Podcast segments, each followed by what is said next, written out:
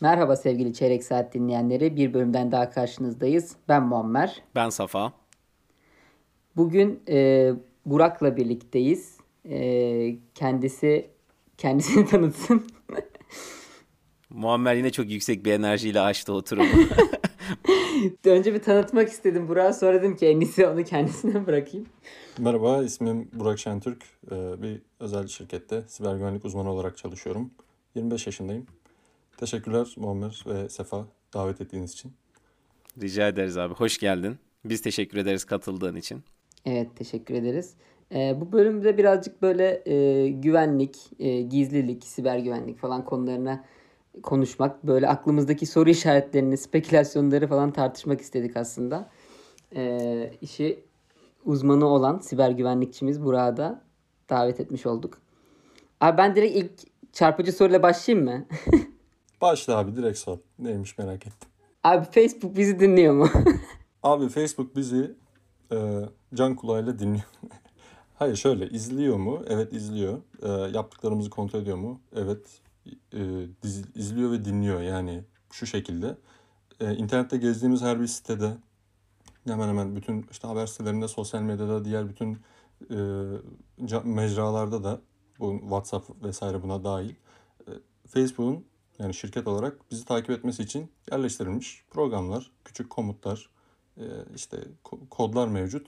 Ve bu sayede tabii bizim alışkanlıklarımızı, davranışlarımızı, ne yaptığımızı, ne dinlediğimizi, nerede olduğumuzu vesaire hepsini izliyor ve dinliyor yani onların da işi bu. Hani oturup birisi bizi dinliyor mu? Hayır öyle bir e, oturup dinleme biçimi yok yani. Bu tarafta mesela muhtemelen Safa benden daha bilgilidir de ben daha cahil rolünü alarak şey yapıyorum. Hani evet birazcık e, şeyleri biliyoruz işte konumumuzu biliyor ne bileyim tractionlarımızı takip ediyor. Ne, yani herhangi bir web sitesine bile girdiğimizde zaten insanlar mouse'umuzun nerelere bastığını nerelerde dolaştığını görebiliyor. Ama benim kastım böyle bayağı mikrofonu kullanarak e, dinleyen bir yapay zeka var mı ortada? Ee, Bildiğim kadarıyla yok. Hatta bununla ilgili işte yasal düzenlemeler var. Hani bunun engellenmesine yönelik. Yasal olarak böyle bir dinleme şekli yok ama yasa dışı olarak e, işte ses kayıtlarının WhatsApp üzerinden iletilen ses kayıtlarının ne bileyim WhatsApp görüşmelerinin veya diğer hani marka vermeyeyim diğer görüntülü veya sesli görüntülü e, görüşme platformlarının bizi dinlemesi olası. Yani sadece WhatsApp değil işte Viber, Telegram, e, diğer böyle Kakao Talk şu bu hepsinin sonuçta ses aktarma ve bunları işleme kapasitesi ne sahip ve biz bunları kullanırken zaten bunların işlenmesini de kabul etmiş oluyoruz. Sonuç itibariyle bunları işleyebiliyorlarsa işliyorlardır diye de kabul edebiliriz ama işte durduk yerde telefon bir kenarda dururken işte biz burada muhabbet ederken ve o uygulamayı kullanmıyorken, faydalanmıyorken onun bizi dinlemesi teknik olarak da engelleniyor şu anda diye biliyorum ama tabii ki e, bu dünyada hiçbir şey imkansız değil dinliyor da olabilirler. Yasal olarak dinleyemiyorlar ama onu biliyorum. Hatta bu konuda e, plat yani cihaz sahiplerinin diyeyim elektronik cihaz e, markalarının önlemleri de var. İşte Apple'ın mikrofonu kullandığı zaman bir uygulamanın e, ışık yakması veya ne bileyim e, insanların laptop laptop markalarının artık kamerayı tuşların altına gizlemesi gibi olaylar da var. Şöyle abi, e, hatta bununla ilgili şöyle düzenlemeler var. Bir kamera, bulunan herhangi bir cihaz, bu böyle nasıl diyeyim, GoPro da olabilir, bilgisayar da olabilir. Herhangi bir zamanda eğer o kamera çalışıyorsa donanımsal olarak ışığı yakmak zorunda. Hatta şöyle de bir düzenleme var galiba Çin'de var bu düzenleme. E, kayıt başlatıyorsa, eğer bir video kaydı başlatıyorsa dınık gibi bir ses çıkartmak zorunda.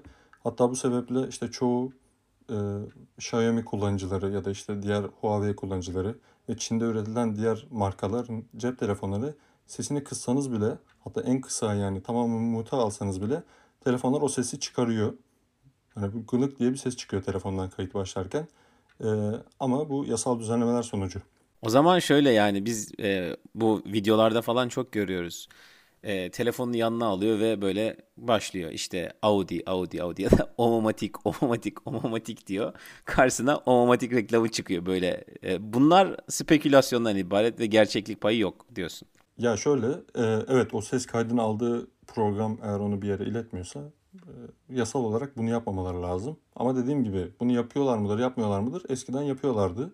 Özellikle Android telefonlarda yapıyorlardı. İşte bu bahsettiğimiz güvenlik önlemleri yokken kesinlikle yapıyorlardı. Çünkü kaynak kodları işte tersine mühendislik yöntemleriyle e, çevrilmiş ve incelenmiş sosyal medya uygulamaları ve birçok chat programı telefonunda çalışmadığı müddetçe bile işte uygulama e, sizi dinliyor. uygulamanın sizi dinlediği, kamerayı açıp işte görüntü aldığı, işlediği, bunları bir yerlere gönderdiği gibi zamanında birçok inceleme ve e, işte kanıt ortaya çıkmıştı. Bu bahsettiklerim bir 3-4 yıl önce kadar yani aslında uzak gibi görünüyor ama aslında hepimizin de yaşadığı ve bu uygulamaları kullandığı dönemler. Aslında o zaman bu platformlar e, bizi dinlemekten çok bizim bizi tahmin ediyor diyebiliriz. Yani sen örnek veriyorum Omomatik e, aratmasan da Google'da e, eğer Omomatik kullanmaya yönelik hareket ve tavırlar sergiliyorsan senin daha Omomatik kullanmadan önce Omomatik kullanacağını tahmin edip karşına çıkartıyor. Abi aynen öyle yani sen 3 ay önce e, ne bileyim işte eşin e, hamiledir ve 3 ay önce bir doğum yaşanmıştır senin ailende. Tam bundan 2 ay sonra işte bebekler için, bebek kıyafetler için özel üretilmiş deterjan markaları o zaman çıkmaya başlamıştır aslında. Senin omomatik e, yazıp aratmasan bile zamana bağlı bu çeşit seni tahmin eden e, analistler yani otomatik analistler mevcut. E, reklam piyasası bu, bu çerçeve altında dönüyor artık zaten. Yani bunlar siber güvenlikten ziyade biraz da pazarlamanın konusu olduğu şeyler. Tabii bilgi güvenliği Evet. işin içine girdiği için bizim de alanımızda. Ben ben şey hatırlıyorum bu arada. e, üniversite yıllarımda bir kitap okumuştum. Kitabın tam ismini hatırlamıyorum ama bu Zappos diye bir site var. Hatta e, ku- kurucusu geçenlerde öldü. Tony var. E, bu şeyden online e-ticaretle ayakkabı satan, ilk ayakkabı satan e, platformlardan. O onun sanırım anlatıldığı kitapta ben okumuştum. Ee, bu Walmart gibi hani büyük Amerika'daki zincirler eskiden broşür gönderiyormuş ve bu broşürleri akıllandıralım demişler. Yani herkese aynı broşürü göndermeyelim. İnsanların e, sonuçta hep o marketten alışveriş yapıyorlar. Hep işte e, bizim buradaki Migros'un money kart kullanması falan gibi hep bir kart üzerinden, loyalty kart üzerinden yapıyorlar ve herkesin aslında ne aldığını biliyorlar. Evet. E, dolayısıyla buna göre insanların aldığı şeylere göre tahmin edip bir şey yazalım. Ve bu programı yazıyorlar. E, insanlara buna göre şey gitmeye başlıyor bir süre. Broşür gitmeye başlıyor. Ve gittikten sonra adamın bir tanesinin evine bu da böyle dindar katolik dini bütün bir amcamızmış herhalde. E, amcanın evine şey geliyor. E, işte e, bebek e, şeyleriyle ilgili böyle sanırım ya da doğumla ilgili falan bir şeyler geliyor. Tam hatırlamıyorum ama amcanın sinirlendiğini hatırlıyorum buna. E, diyor ki yani benim evde hani hiç kimse yok. E, ha- yani bununla ilgili niye bir şey gönderiyorsunuz? Hani benim bir tek kızım var diyor işte daha teenager falan filan diyor böyle. Hatta iş dava şeyine kadar gidiyor. Ve dava daha sonuçlanmadan kızın hamile olduğu öğreniliyor yani. Hani daha evin babası öğrenmeden önce e, tabii ki o Walmart falan filan şeylerden alışveriş kalemlerinden öğrenmiş yani. Evet, E, Böyle bir hikaye anlatılıyor. Ee, böyle bir şey vardı. Gerçek miydi değil miydi hiç araştırmamıştım ama e, işte kızın e, olaydan sonra satın aldığı şeylerden dolayı işte 3 ay 4 ay sonra daha 3 ay 4 ay değil 9 ay sonra falan hani o tarz bir e, ürünlerin reklamlarının sürekli geldiği gibi bir haber okumuştum.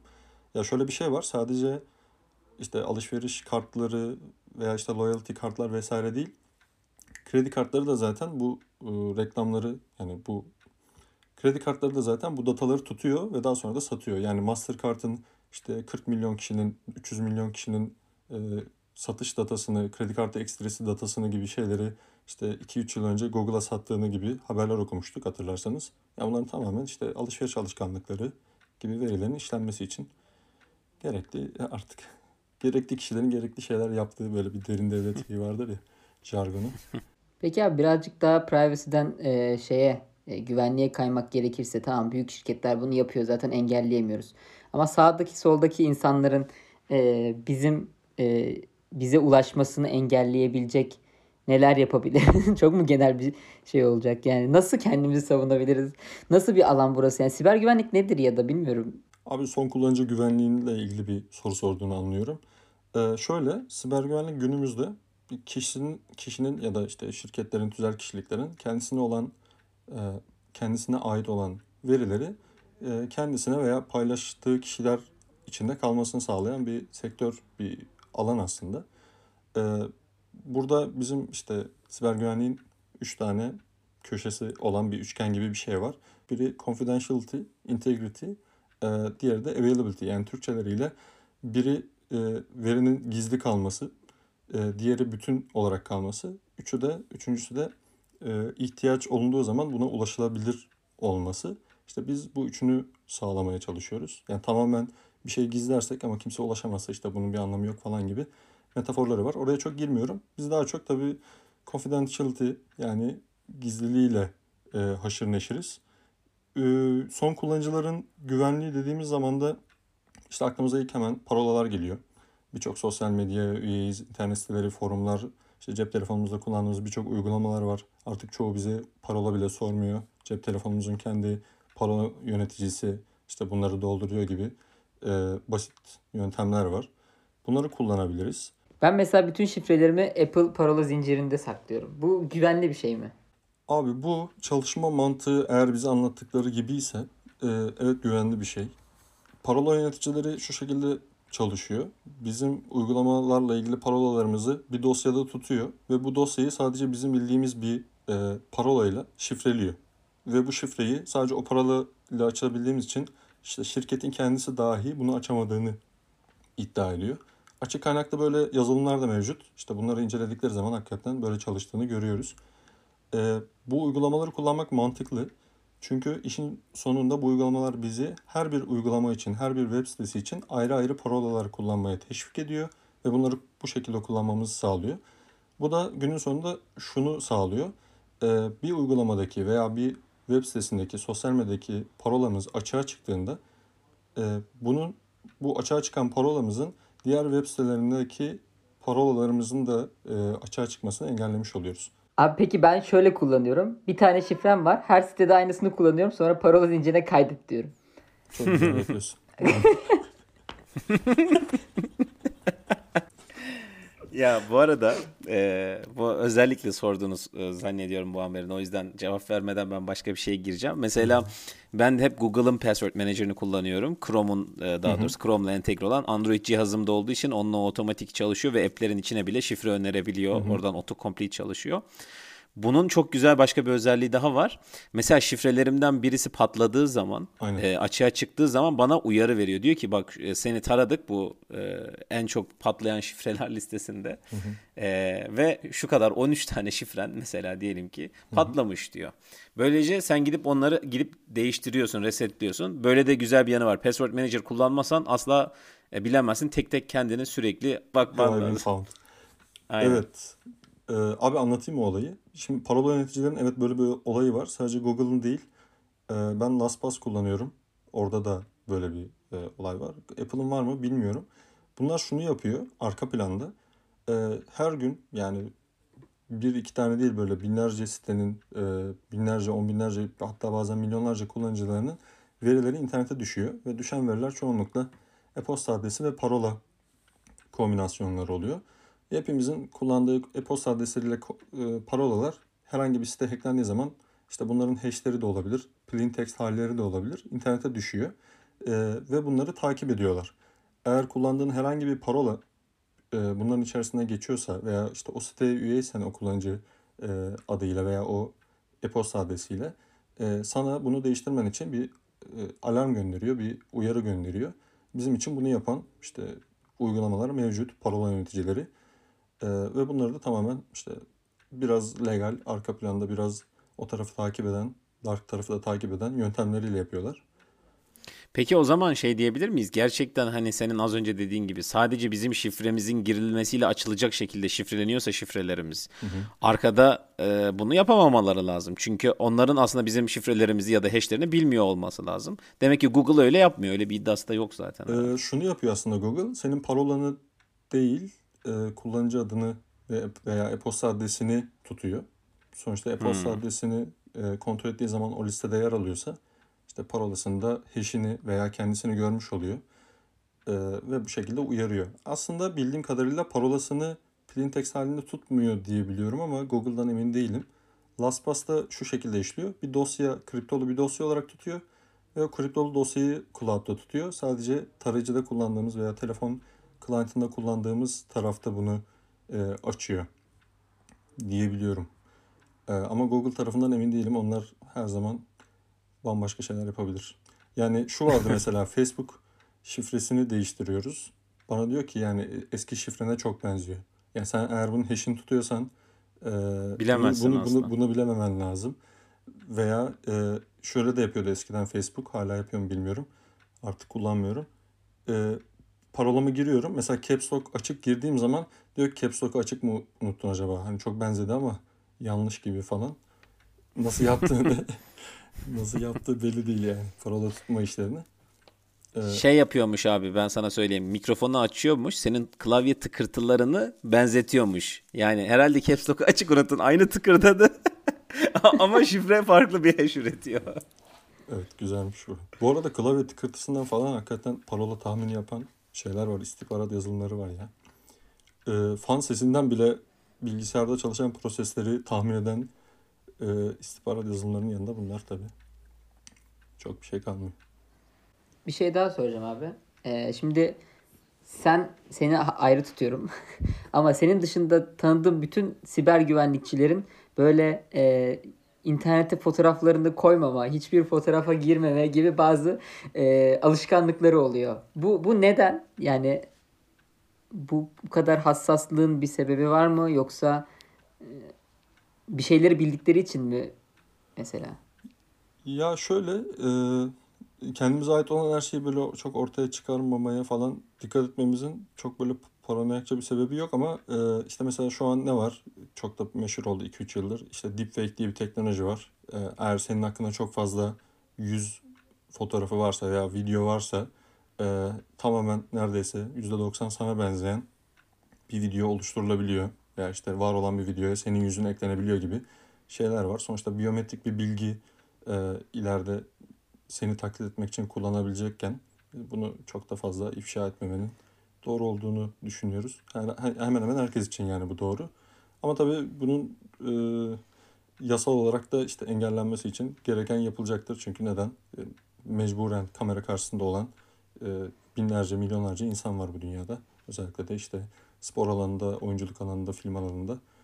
E, buna da çok fazla böyle gizlilik tarafından bakmak gereksiz gibi olacak belki de ileride.